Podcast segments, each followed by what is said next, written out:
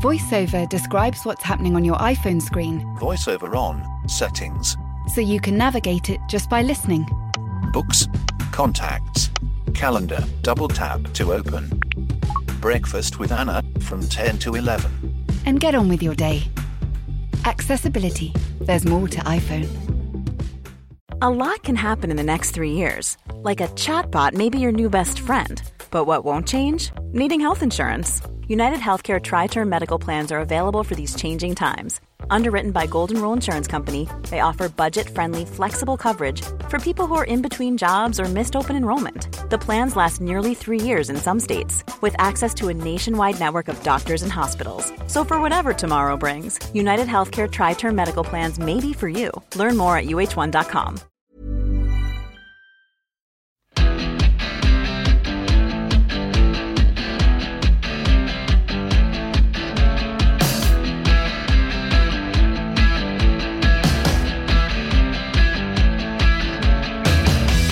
Summer rucking, it happens so fast. Welcome back to the Ruck podcast from the Times and Sunday Times.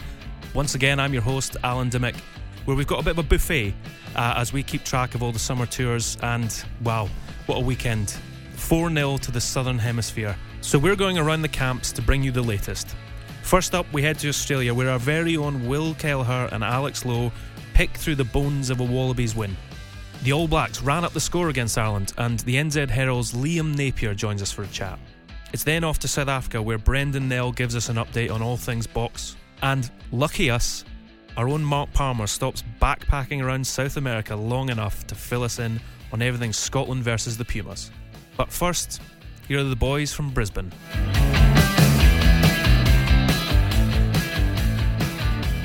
Sometimes when you walk away to work on yourself, that's the best revenge. The words of our spin class instructor in Brisbane ringing in our ears. The ruck is on the ground on the west coast of Australia. We've made it to the other side.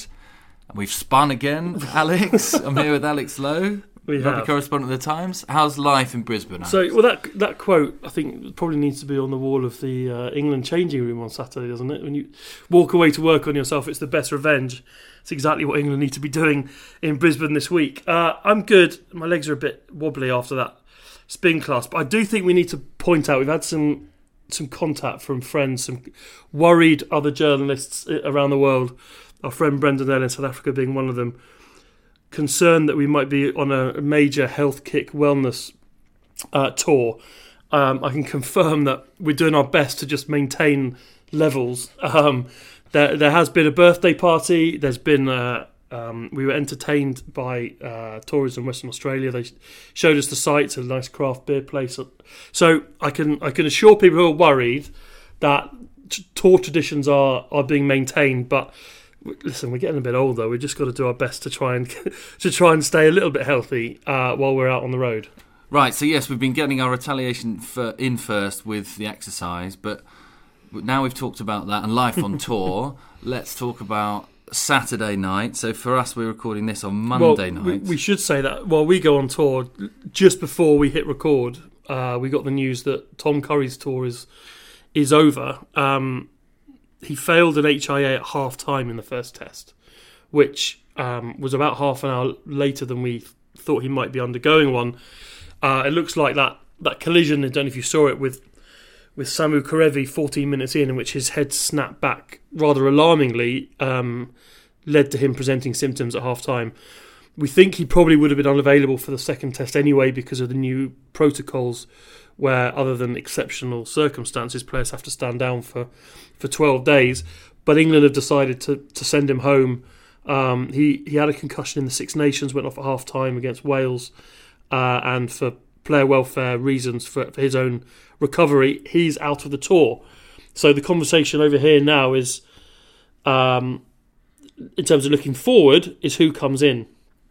Um, I mean, we were just chatting with Airwill. We think, well, they're not calling anyone else out. So their options are Lewis Ludlam, who is the best ball carrier of of the three contenders.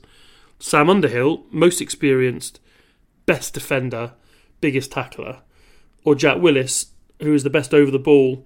And the breakdown was a, re- an area of real issue for England, wasn't it, on, on yeah, Saturday? Disaster. And and I know from our coverage and from elsewhere, and lots of social media stuff, there's lot being made about Owen Farrell and Marcus Smith. But having chatted with you over the last couple of days, Alex, we kind of think that while that is a big issue, the breakdown and the speed of ball that Danny Care didn't get from it always contributed to the fact that they couldn't get on the front foot. So, I mean, there was something that Dylan Hartley said in the Times on Saturday. There's a lots of things around Australia that want to kill you: spiders, scorpions, snakes, and Michael Hooper. he was he was the menace, wasn't he? I mean, unbelievable. He actually actually only won one jackal turnover, but it was with one hand on the goal line that denied an England try that I think if they'd scored it about 56 minutes in, may have been the straw that broke the camel's back. Mm. But against Australia, you've got to win the ball on the floor. So if it, if it were me, I think I would lean f- towards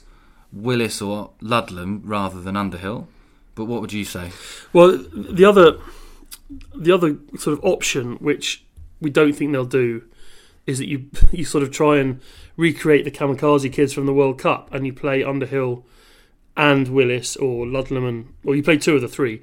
To do that, you had you have to move Courtney Lawes into the second row, and whenever you mention Courtney to Courtney Lawes about him playing in the second row, he puts you right as quickly as he possibly can that he doesn't see himself as a lock anymore. He hasn't played this since the 19 World Cup. uh, He always says. Yeah, I think he had he got moved there didn't he, in the Ireland game when Charlie Ewels was sent off, um, and he did not enjoy it very much at all.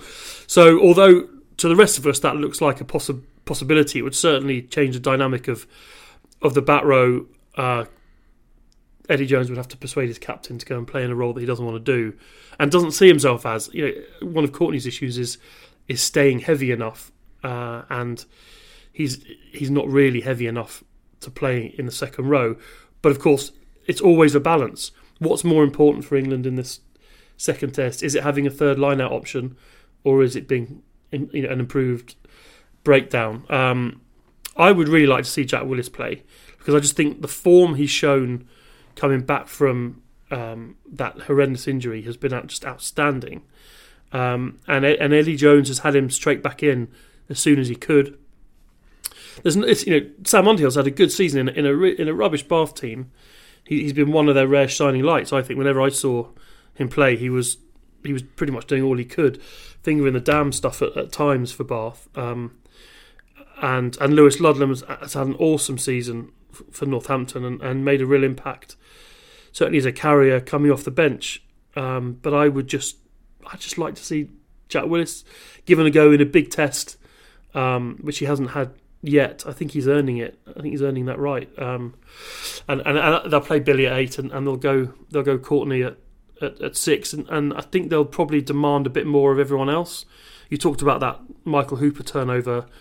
Brilliant. He he only did split second in with one hand, and he was involved in, in the turnover towards the end, which was sort of one of the last daggers in the heart for for England. I think when when uh, Chesham was had carried it, um, and the reason he got there was England's detail wasn't accurate enough.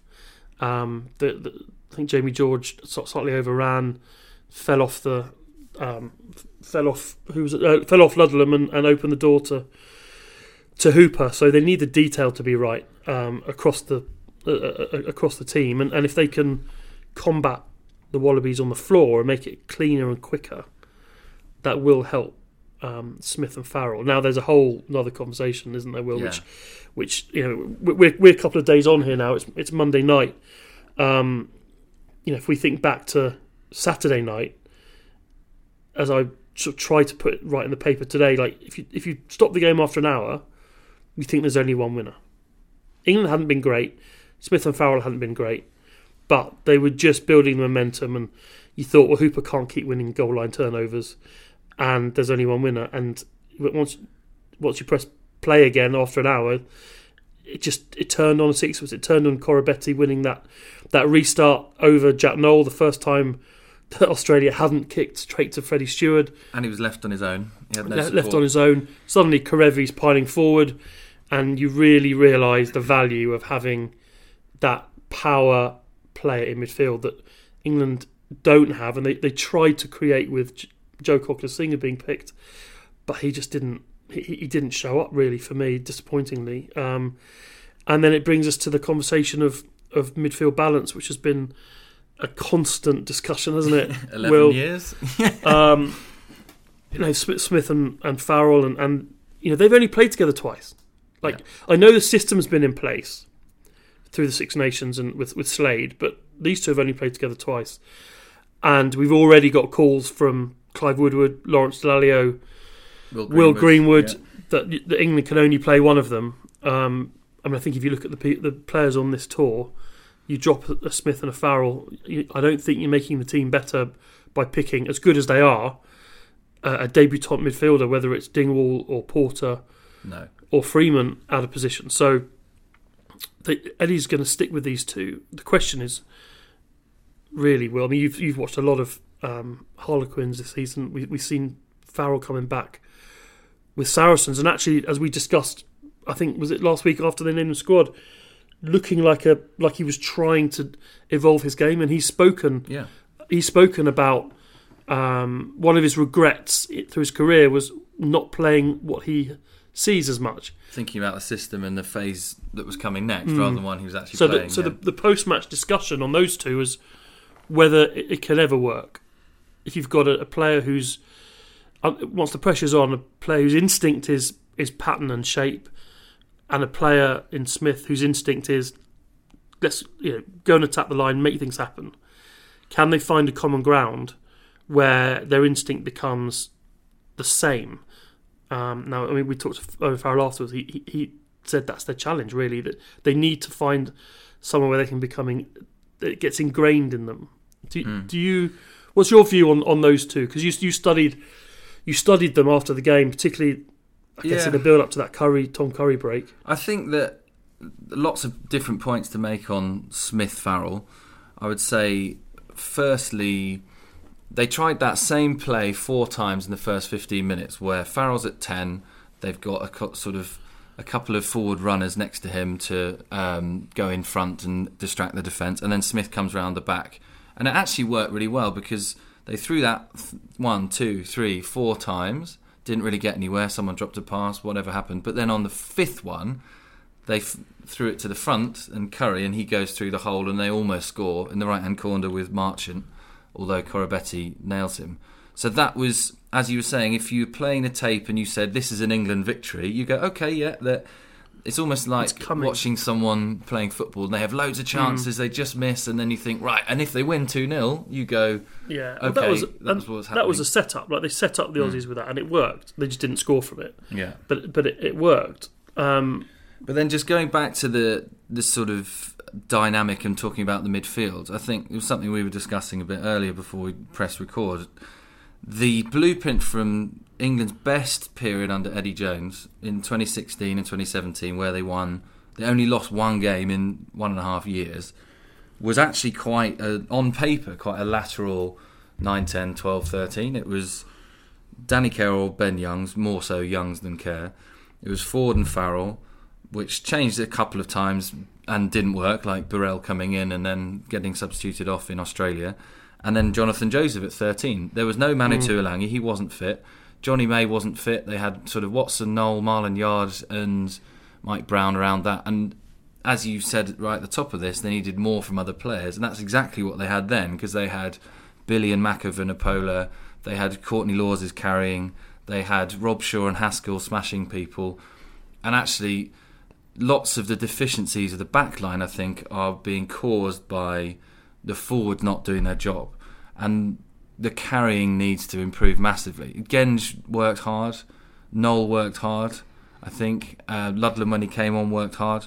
But they need more. They need more Courtney, they need more Maro Itoje, they need. m Billy was pretty good as well, but they, they need that game line because if you don't have that, there's no platform to play off. And actually, some of us spoke to Danny Care after the game, and uh, he would probably say a bit more if he was still on the podcast that he's on rather than playing in England 9 jersey. But he was saying that clearly he wants quick ball. And mm. there were so many occasions where he's fiddling about at the back of a ruck, looking for it, where's the ball, what's happening, and sort of glancing out to Smith to see where he is.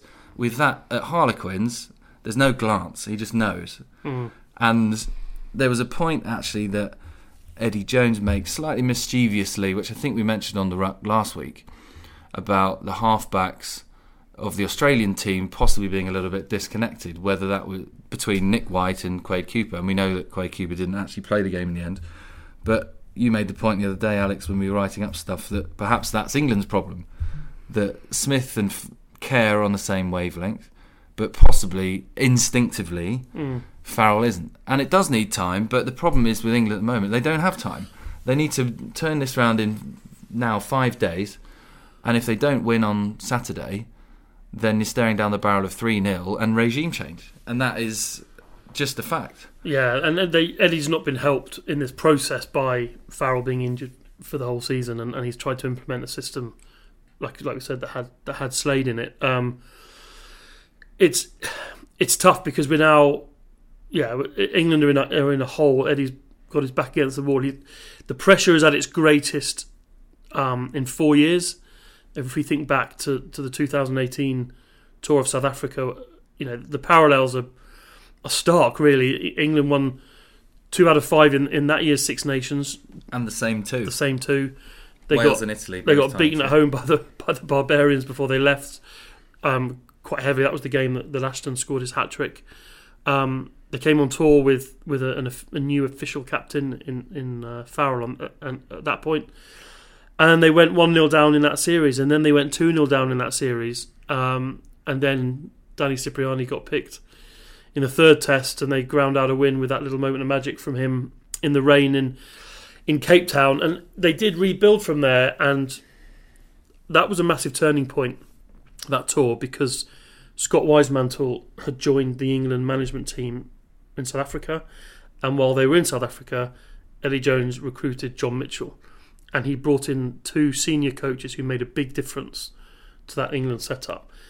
He's not going to be bringing any coaches at this t- at this point. We don't think, um, although that's probably always a possibility.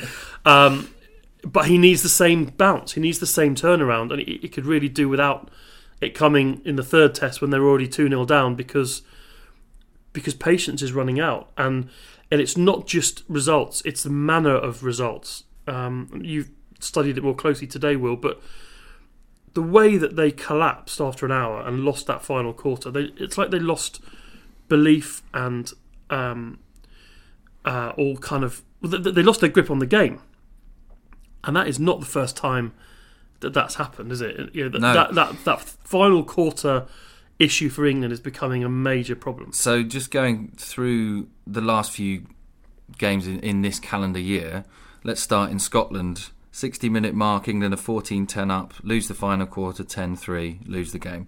Italy, they win the final quarter 7 0, fair enough, and win the game 33 0. Wales, then the 60th minute mark, they're 17 5 up, lose the final quarter 14 6, and almost lose the game. Ireland, a lot slightly different context with that one because, as we all know, Charlie Ewels got sent off. They were drawing at the 60 minute mark, 15 all, lost the final quarter 17 0, lost the game. Then France, you go to the final quarter. France is slightly ahead at 18 13, lose the final quarter 7 0. Good night, Vienna.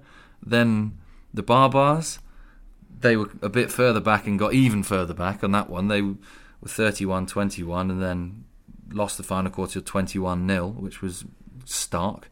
And then last Saturday, 14 9 man advantage, lose the final quarter 21 14, conceding 21 straight points. So, So is that every game bar Italy this year? They've lost the final Yeah. quarter. yeah, which is not great. And I'm looking at some stats and bits and pieces for the the, the mall Monday mall for time subscribers I've, I've done this morning, and this year of all Eddie Jones's year is their worst in terms of conceding points in the second half. They average conceding about 12 and a half points in the second half, and their previous worst year was last year. Hmm. So this is now not an anomaly. This is a theme, and actually, it's something that seriously needs to be arrested quite quickly. But what I think the next point I'd like to make is how big a week is this for the leaders and for Eddie? If this is going to be his last sort of couple of weeks to prove that he should be the England coach. Well, f- first of all, on that, there's no indication from anyone at senior at Twickenham that there's any inclination to make a change. I just think that if it goes if it goes three 0 then the, the the volume and the, uh, will will grow to such an extent that they'll have to at least listen to to the reaction. And like I say, it's not just results. England don't have a divine right to win matches. Like we have to, you know, obviously they don't, and they they they're allowed to lose games and play well. That that's sport. That's I don't think people criticise that. It's the it's the manner, and it's the, and it's whether there's a belief that this project that Eddie Jones, this latest project, I mean, he's had a few since 2019 um, under the banner of create the greatest ever rugby team, um, which England are just light years away from. Whether there's a belief that the project that he's working on, particularly with the attack, can bear fruit at the World Cup next year. And what he, what Eddie will always argue, is that the system in England does not help him. The access he has to the clubs and the players when they're at their clubs does not help him.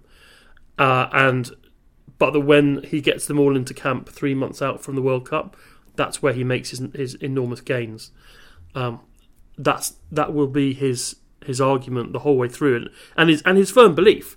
Frankly, I mean, I'm not. He's not just making up. You know, that is his firm belief that his best opportunity to improve England will be those three months before the World Cup. That that said, this is a massive week.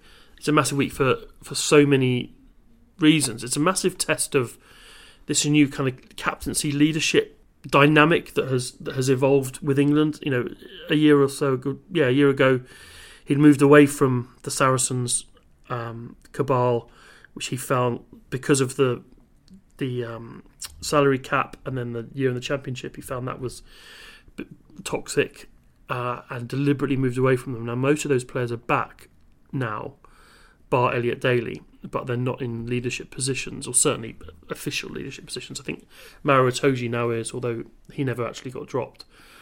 Um, it's a big test of this new kind of leadership vision, which is a bit more, a bit more chilled out, a bit more Courtney Lawes, um, a bit more, And Ellis Genge, I suppose. a bit more well, yeah. inclusive, a bit less intense. Allowing people to be themselves is what Yeah, which- Courtney was talking about last Friday. which is it? obviously an important thing, but it's a test because a change has happened, and, and people uh, will be looking at, at, at the at the leadership and looking at the change, and, and looking at weeks like this where England need a reaction. They they've talked a lot, you know, they've talked about they're going to get better. They've talked about um, how hard they work. They've talked about visions and goals and. It's time for action. Like they've got this week, they have to deliver. So it's a big week for Courtney Lawes. yeah. It's a big week for Ellis Genge. I mean, Ellis Genge is delivering himself, but it's a, it's a big week. It's a big week for Smith and Farrell. And sometimes when you walk away to work on yourself, Alex, that is the best revenge. I think. best revenge. I think they should all go down to Brisbane and have a spin class like Yeah. us. Work on the leg, maybe get the, the legs out of the system. You know, come on, come on, everyone. Right. So we'll be we'll try and be a bit slightly more positive about the team when the team's out on Thursday, but we will come back to you from Brisbane. It, the sun has gone here. It's we're two hours a bit further ahead than Brisbane, so we're going to go and find some dinner. And you're heading up the coast And. I'm to up see- coast, yeah, the Sunshine Coast. It has. It's been a bit wet and grey, but hopefully by Thursday, apparently it's turning. Perth was very nice, wasn't it, and sunny. It But was. And the Wallabies are based a bit out of town here, up, up at the Sunshine Coast, and Will has um, Will has very kindly volunteered to head up. I can't quite imagine why. we would. The, the few of us who have got another man here from newspapers have thought it'd be quite nice to have a byline in the newspaper that says Will Kelleher at the Sunshine Coast because that looks quite nice, yeah, doesn't don't it? forget your trunks. yeah, but it was actually on that note. Actually, with the Wallabies, a quite nice piece of news this week that um, they're going to be wearing their Indigenous jersey this for the fir- to represent the First Nations people of their country. So it's a cool design that, and they had a, a smoking ceremony, didn't they, today? Um, but yeah, I'm going to go and see what they're up to tomorrow, which is Tuesday for us, but. Hopefully, that has been a, a fine report from the ground in Brisbane for all of you ruckers back home, and we'll throw now back to Al Dymock because we know he's talking to lots of other people about lots of other tours because there's been lots going on. Interesting stuff from Oz there, particularly about Tom Curry heading home. It's it's just worth noting we're away to hear a bit of a chat with Liam Napier from the New Zealand Herald, who gives us an update on Johnny Sexton. And it's interesting to to bear in mind what's happened with Tom Curry going home with the new mandatory stand down for 12 days uh, with a head injury. Johnny Sexton, you might remember, went off in the game against the All Blacks fairly early. Um, we're getting updates about his the state of his return to play. A couple of players in the Ireland squad have been stood down for 12 days. We're told that Johnny Sexton may be available for the second test. It's worth bearing that in mind as we listen to what Liam has to say here. So, Liam, um, the reports of uh, the All Blacks' death greatly exaggerated. How, have you, how have you found the start of this test window for the, the ABs? yeah, I guess there was a lot of pressure on the All Blacks, wasn't there, coming into what's been a, a really highly anticipated home series against Ireland. Uh, all three tests uh, are sold out here, and that's probably a reflection, I guess, of the interest, but also the pressure that the All Blacks are under following uh, what was their, their worst season in, in 12 years last year, successive losses to end the season to Ireland and Dublin and France and Paris. So you know, there was a lot of heat on the team and the and the coaching staff to to respond, and and they did that in the first test at Eden Park, a convincing victory. Uh, it was a wee bit of a shaky start, but uh, they kicked into gear in the second quarter, and and by halftime they were, you know, uh, ahead 28-5, uh, scored six tries by the finish against the Six Nations best defensive team. Uh, but I think you, you, you probably saw enough from Ireland. They got in behind the All Blacks at times, and I think you know they will be better in the second test. But certainly a pleasing start for the All Blacks, and and a lot of uh, pressure relieved on Ian Foster and his coaching staff. I mean, I've, I've been in New Zealand when there's been been pressure on the, the home side, and it, you know, it, it can get quite heated. But did anyone? I mean, did anyone really see the All Blacks putting 40 points on a team the caliber of Ireland. I mean, did that catch anyone unawares? Yeah, I think there was, you know, widespread surprise at certainly the margin of victory. Uh, most people gave Ireland a, a, good chance. Certainly, I thought that uh, their best chance in this series was the first test. Leading into this test, the All Blacks had a number of uh, complications and disruptions. They had um, seven COVID cases within their team, three players and four coaches, including head coach Ian Foster, Fords coach John Plumtree and a couple of others. So they basically weren't with the team the whole week. They only came out of uh, isolation. We've still got seven days of isolation if you get COVID in New Zealand. So they were away from the team, sort of, you know, um, beaming in via Zoom meetings. So uh, basically, the senior players and a couple of assistant coaches, Joe Schmidt, got the call up. So that certainly spiced up the build up from an Irish perspective. So there are a lot of um, you know disruptions around the team, but they sort of put that to one side and yeah, everyone was very, I think, nervous, anxious was probably you know a, a good way to sum up um, uh, All Black supporters leading into that game. Ireland had previously won three of the past five against the All Blacks. They'd never won in New Zealand, but they won the last test in Dublin. So there's certainly a lot of respect for Ireland, and uh, I guess you know they've certainly um, earned the nemesis tag, I guess, for the All Blacks in recent times. So I think yeah, there was a uh, certainly surprised at the at the final margin of victory. Really, I mean, it's at Eden Park. I think we were in very short trousers the last time the ABs lost um, lost there. But um, obviously, one of the hallmarks of this game was the was the way that New Zealand really turned up the heat in in that first half. I think there was a period of eight to ten minutes where there was just three tries, boom, boom, boom. Um, where did that come from? But okay, it's a it's a hell of a question that because certainly we've seen them turn on periods of extended pressure. But you know, considering how much nervousness there's when this was around this game, would you think that contributed to that period where it was where they were firmly on top? It's interesting because there was uh, they were on the back foot from the start. Keith Earls scored the opening try, and you know that raises the, the tension and nervousness. But uh, the All Blacks sort of, I guess, settled into their work. They started getting their, their line speed on defence. I think that's where they, they got a lot of their su- success from. Um, Sevu Reece's counter attack try. We know how lethal the All Blacks are from turnover position and, and counter attack, and we saw that a couple of times. That's probably where they got their, their game going initially. Uh, Sevu Reece's, uh, you know, ran 80 metres to score. That was a real turning point. Jonathan Sexton went off at that time as well, and Ireland became, you know, a bit rattled and then uh, the All Blacks uh, isolated Ireland uh, in their 22 and, and counter rucks. Jamison Gibson Park sort of went for a, a, scoot off the line out and got turned over, and, and then the All Blacks scored from there. They also uh, brought in a new sort of um, attacking structure where they, they pushed the ball to their ball carriers, their forward ball carriers, three wide of the ruck, and that that allowed them to get outside Ireland's sort of initial rush, uh, a bit more time and space, and, and allowed them to to free up the edge edge guys. So that was quite a significant shift. Andy Farrell noted that that's an area they'll have to tidy up.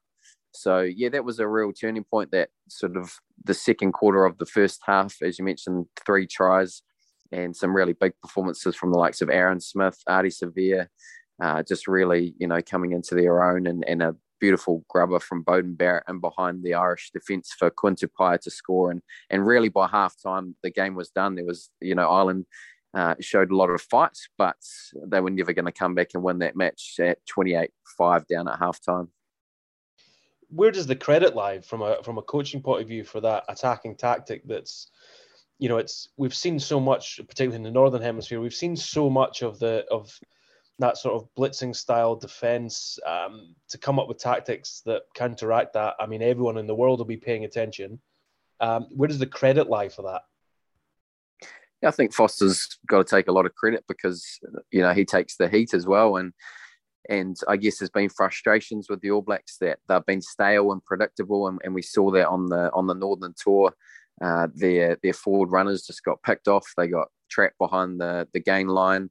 Uh, their their ruck ball was so slow, and then Beauden Barrett and their playmakers were just swarmed. So that they, you know, it was a, com- a snowball factor of of issues when it came to uh, being unable to get around that real uh, oppressive rush defence. So this is one tactic that they've come up with to, to sort of, I guess, negate that, and it, and it worked well for them the other night. But I'm sure Ireland will go away and and you know counteract that again. So it's uh, th- that's the beauty of a three test series, isn't it? You get to see that the chess match play out and the the tactical element, the strategy. So uh, the All Blacks, it was a, a, real win for their uh, initial analysis, and it's going to be really intriguing to see uh, how that evolves throughout the series.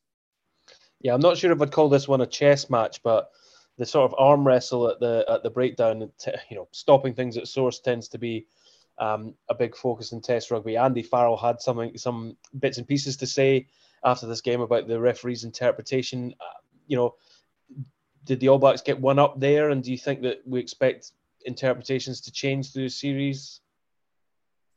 Yeah, it was an interesting one because you had an English referee, Carl Dickinson. So, you know, you'd think potentially that the Irish should have been more in tune with his interpretations than perhaps the All Blacks. So, uh, but yeah, he was he wasn't happy, I guess, with uh, uh rulings around the gate and the ruck, and I guess discipline did did contribute to, to Ireland's downfall. They they invited the All Blacks. How much do you think? How much do you think that would be frustration just at the fact that they got one up, though? Yeah, I think yeah, you, you know you come out and um, you, you hope to have have an element of, of control and, and an advantage there with the Northern Hemisphere referee. So um, the breakdown's so crucial, isn't it? That that's that's the source where you shut the All Blacks down. Um, you slow their pill, you frustrate them, you suffocate them. That's been the blueprint. So um, Ireland couldn't do that, and that they need to. So uh, they need, need to find a quick fix there this weekend. What What do you expect to see uh, with the New Zealand New Zealand in this next week? Then, um, obviously, Ireland will want to change. They're going to have. It looks like they'll have a, a different fly half because with the with the um, stand down period now changed to twelve days, and Johnny Sexton with his history of of head injury, well, you know, we're not going to see him again. So uh, how do the All Blacks prepare for that? Does it matter to them? Do they just keep rolling with they've got? Do you expect to see big changes? What does the week ahead look like? Do you think for the ABs? It's an interesting scenario with six. Um, Johnny, uh, sorry, Andy Farrell sort of suggested that he, while he uh, failed his initial HIA, he passed the second one, and he was hopeful that he passed his third. So um, we initially thought he'd be ruled out for the tour, but perhaps not now. And um, yeah, I thought I thought Joey Carbery was pretty good when he came on. Was unlucky. Probably should have been awarded his try. In my, my view, I thought he had control of that. So uh, he brings a different a different style that the All Blacks would have to open up to. From an All Blacks perspective, they'll they should get back guys like David Havili and uh, Jack Goodhue, who were ruled out through COVID. Uh, Will Jordan was another, but he was later in the week, so he's probably not going to play this week. Uh, David Havili was expected to start at second five before picking up COVID, but I'm not expecting widespread changes for the All Blacks. I think they'll want to win the series first and then perhaps change things up for the third. There was a lot of conjecture over Scott Barrett's selection at blindside. Uh, that was the first time he'd played there for the All Blacks since the 2019 semi-final defeat against England. So there's a lot of speculation about whether that was the right move. But uh, I think it's something that you could probably see a lot more of in the future because it worked well from a ball carrying, from a defensive perspective. He's a big man, particularly against the likes of Ireland, France, and South Africa. The All Blacks need that big body uh, just to carry and clean. So uh, it was a big tick for the All Blacks because you know there's a lot of uh, um, pressure on on I guess that selection and whether it was the right move. Um, but they'll certainly have a big tick in their book, and I think you'll see him there. Uh, provided he doesn't get uh, cited because there was one incident where he, a shoulder to the head sort of uh, clean out near his own line. He's got a bit of form there, so interesting to see whether he gets cited or not. Yeah, the citing commissioners around the world are going to be getting a lot of attention throughout these these summer series. I, I would imagine. Uh, I was just wondering if you could just give us a note on the captain Sam Cane, being being the All Black skipper. Is all, always comes with a lot of scrutiny, but but it seems particularly uh, strong in his case. How, how did he show up? Yeah, so he's had a pretty disruptive year. He he had a, a second kid, but he also had a, a knee injury that coming into this test he played you know, the one game for the Chiefs off the bench in the Super Rugby semi final against the Crusaders in the past sort of five uh, weeks to a month. So he was a bit underdone, uh, but he played 67 minutes, um, defended well, led well. Uh, so it was a, a big, big tick for Sam Cane. And also throughout the week, I guess, when you're missing your head coach and assistant coach, a lot of uh, responsibility falls on the senior players and, and, the captain to to bring the team together and and sort of you know hold the fort, so to speak. So um, yeah, it was a good start for Sam Cane, and as you mentioned, there's always a lot of pressure and scrutiny on on his role, particularly when you've got guys like Ardie Savea and, and Dalton Papali'i and you know some real depth in in those open side positions. So um, it was a a real tick for Sam Cane, and, and he should get better from here with, with the game time because he, you know, leading into this match, he was certainly underdone, so he should be better for that performance. Well, Liam, it's always nice to get your calming demeanour uh, on record here. Um, hopefully, we'll catch up with you again later in the series to to sort of test the temperature down under. Look forward to it, Dims, and uh, hopefully Scotland can uh, pick up a win for you in, in Argentina. Yeah, you had to throw that in there at the end.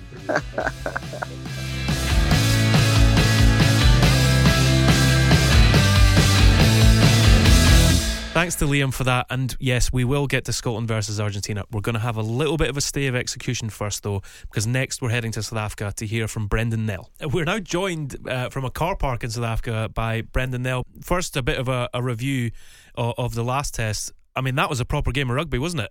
That was a huge game of rugby, and I must admit, uh, I think uh, a lot of the South Africans, or not just fans, the players, were probably surprised with the intensity that Wales brought. And uh, there's some of us that have been saying it the whole week, but uh, unfortunately, there, there, were a couple of you know, voices out there that wrote Wales off straight away, and uh, I think we all, some of us who've been around longer, know that that's rather stupid because they they uh, yeah they are a quality team, and especially if you just look at the names in that backline. I mean, there's some real quality there.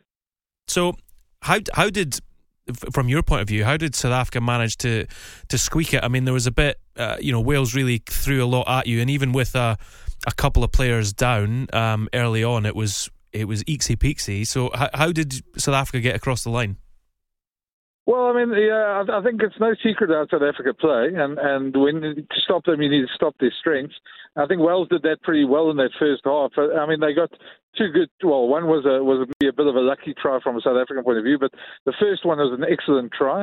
Um, yeah, and and South Africa didn't get their their, their yeah their rolling ball going. They didn't get the the uh, the reward from the scrums, um, and generally some very poor, poor tactical kicking, to be very honest. Uh, I thought, uh, yeah, a lot has been said about Elton Jantjies, but um, yeah, he wasn't very good on the day. But he wasn't the only one. The, the rest, Faf de Klerk's tactical kicking wasn't good. And yeah, I mean, yeah, at one point, yeah, Wales had 70% possession and, and they're quite a team, so they made the most of it. I just thought the Boks were extremely poor in that first half, and uh, yeah, tactically, yeah, they looked extremely rusty. Yeah, a lot. You're right. A lot has been made of Elton Jantjies and, and how he played. Obviously, a lot of talk about the lack of high intensity rugby that he's played in the, the last half year or so. Uh, how much did it change uh, to have a reliable player like Willie le Roux come onto the field? And what did you make of Willemse when he when he moved across? Well, I, th- I thought you know the Boks have been talking about Villa as a as a project player, as a, a, another Frans Steyn.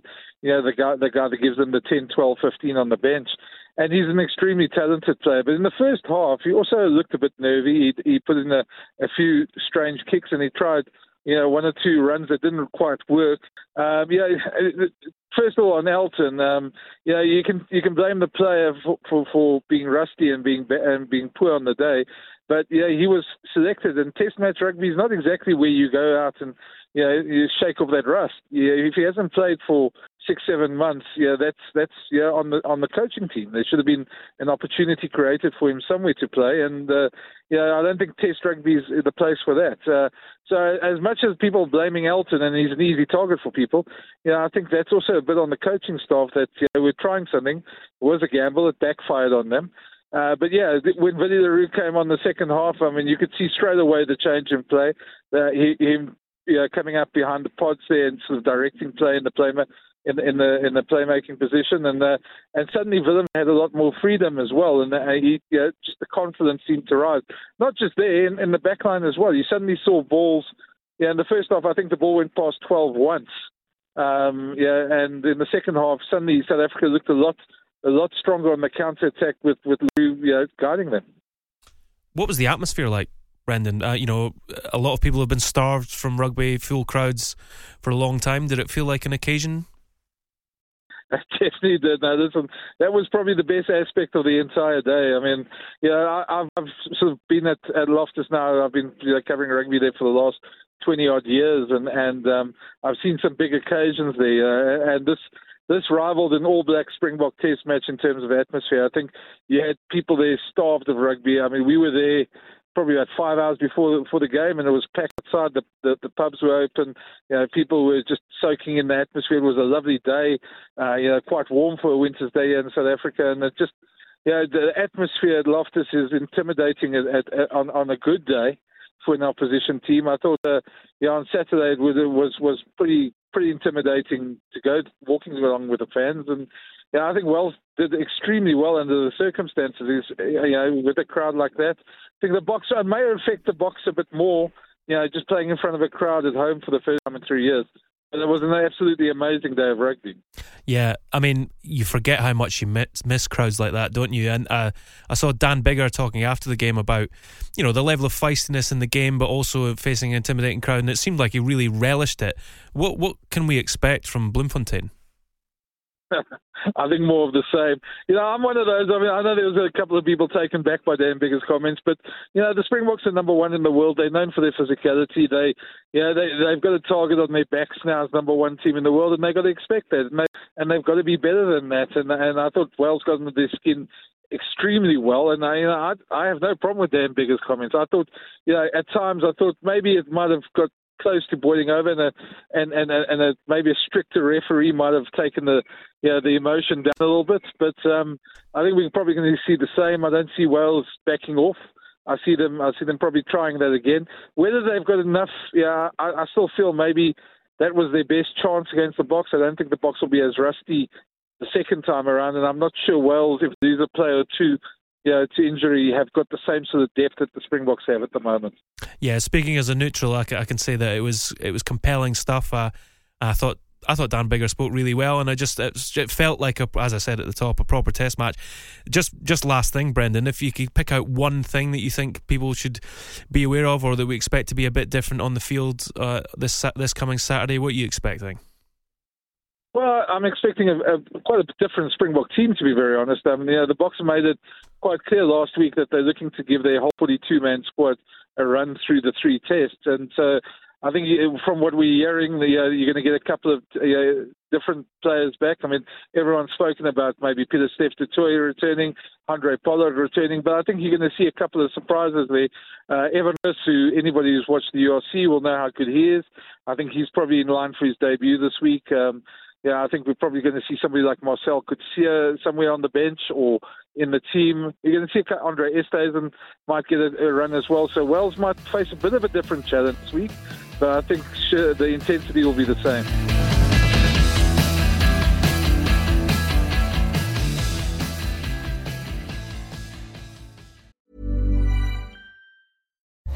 As you're listening to me, Daisy, Apple's iPhone disassembly robot, is dismantling an iPhone into lots of recyclable parts. That's how Apple recovers more materials than conventional recycling methods. Thanks, Daisy. There's more to iPhone. Mother's Day is around the corner. Find the perfect gift for the mom in your life with a stunning piece of jewelry from Blue Nile. From timeless pearls to dazzling gemstones, Blue Nile has something she'll adore. Need it fast? Most items can ship overnight. Plus, enjoy guaranteed free shipping and returns. Don't miss our special Mother's Day deals. Save big on the season's most beautiful trends. For a limited time, get up to 50% off by going to Bluenile.com. That's Bluenile.com.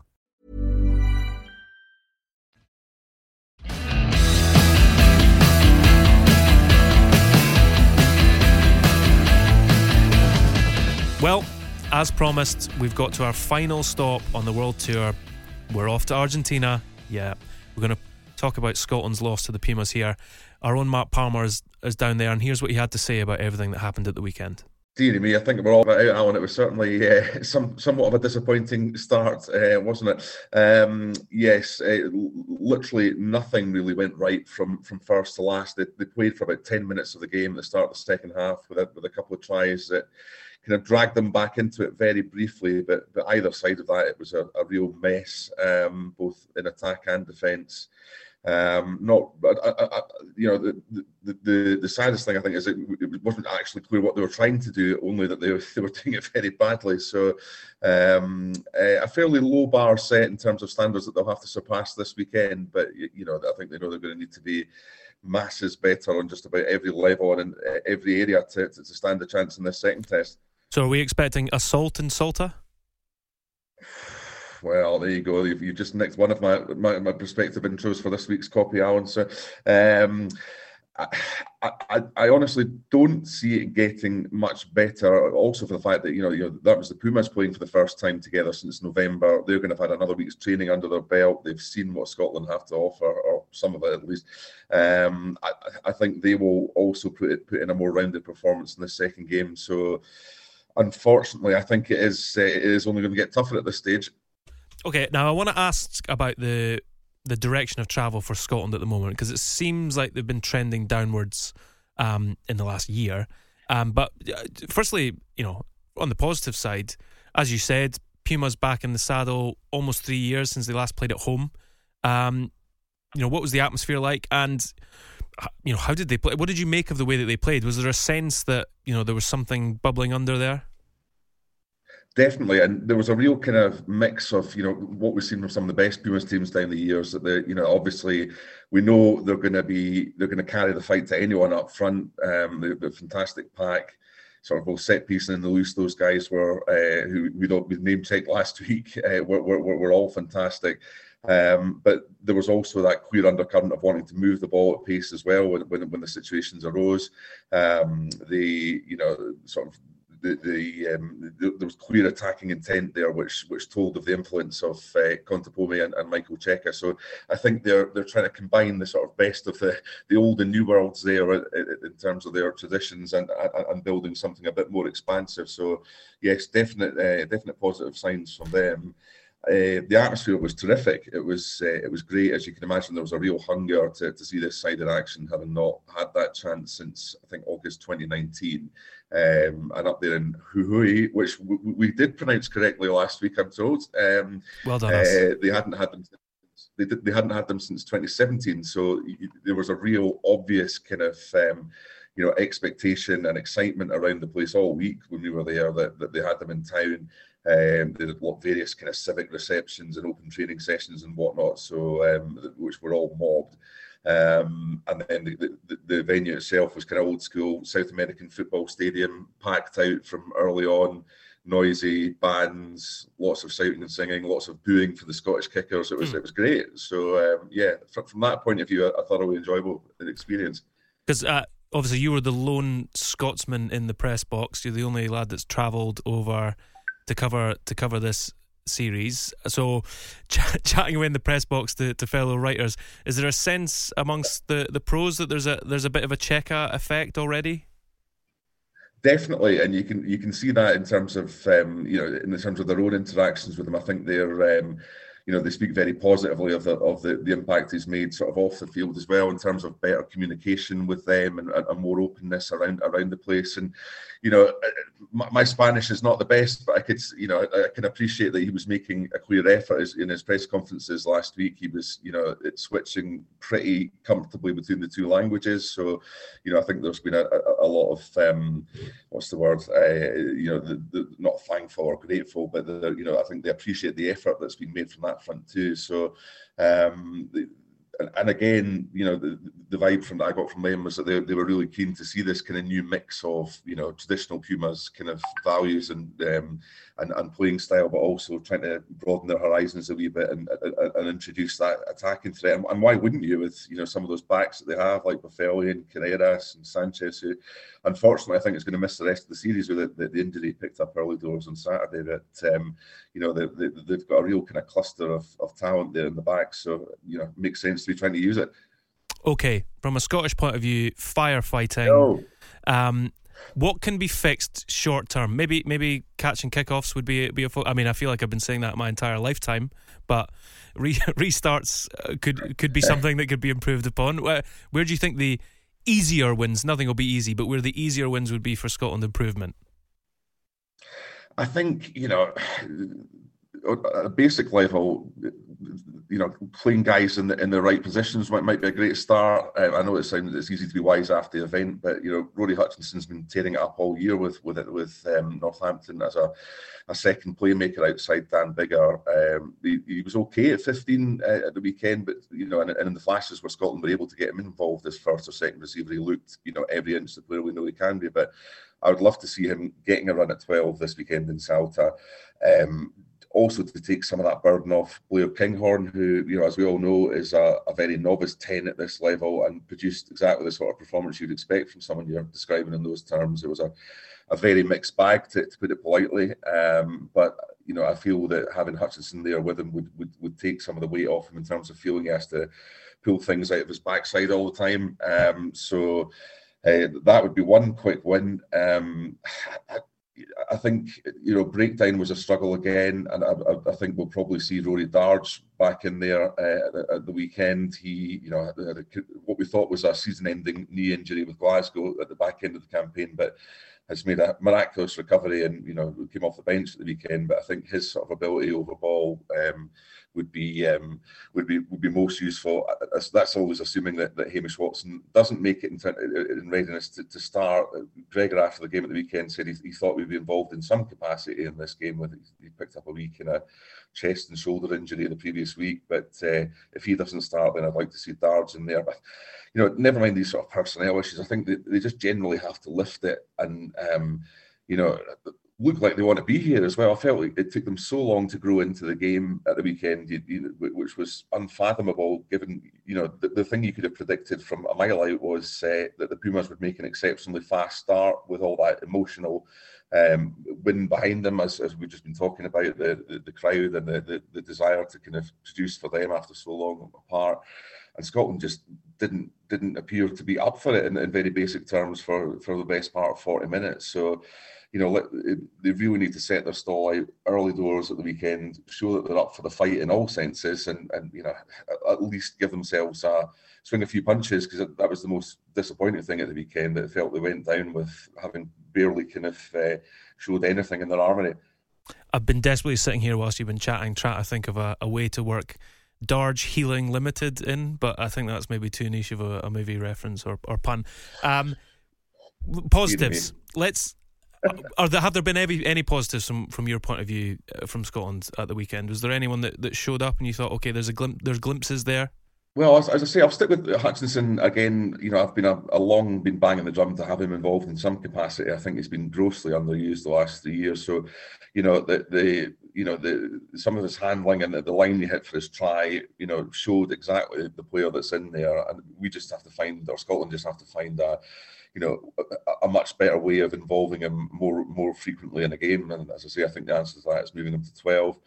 Um, other than that, I'm, I'm struggling to be honest. Um, I'm not sure that that, that, that anything uh, that anything merits uh, including in that in that positives bag. But the one thing that they were all you know clinging to post match was that they felt that these things are fixable. And you know, I know we've all heard that many times, but you know, that they clearly feel that it's within their gift to, you know, there was their own deficiencies that, that, handed this on a plate to the Pumas. So. Um, whether or not that's was actually the case, we'll, we'll discover as we go on um, when we get a clearer picture of where, where, where, Argentina are at as well. But you know, certainly the, the vibe in the Scotland camp is that they can and, and must do a lot better. Thanks to Mark Palmer for joining us from Argentina, as well as Brendan Nel from South Africa, Liam Napier from New Zealand, and the Brisbane 2. We'll be back again next week with more reaction and analysis from the summer tours. There's also the big Rugby World Cup qualifier coming up as Chile face the USA, so keep your eyes peeled for that. Thanks, as ever, to Alfie Reynolds for producing this podcast. Don't forget, follow or subscribe wherever you get your podcasts, and if you're feeling generous, leave us a comment.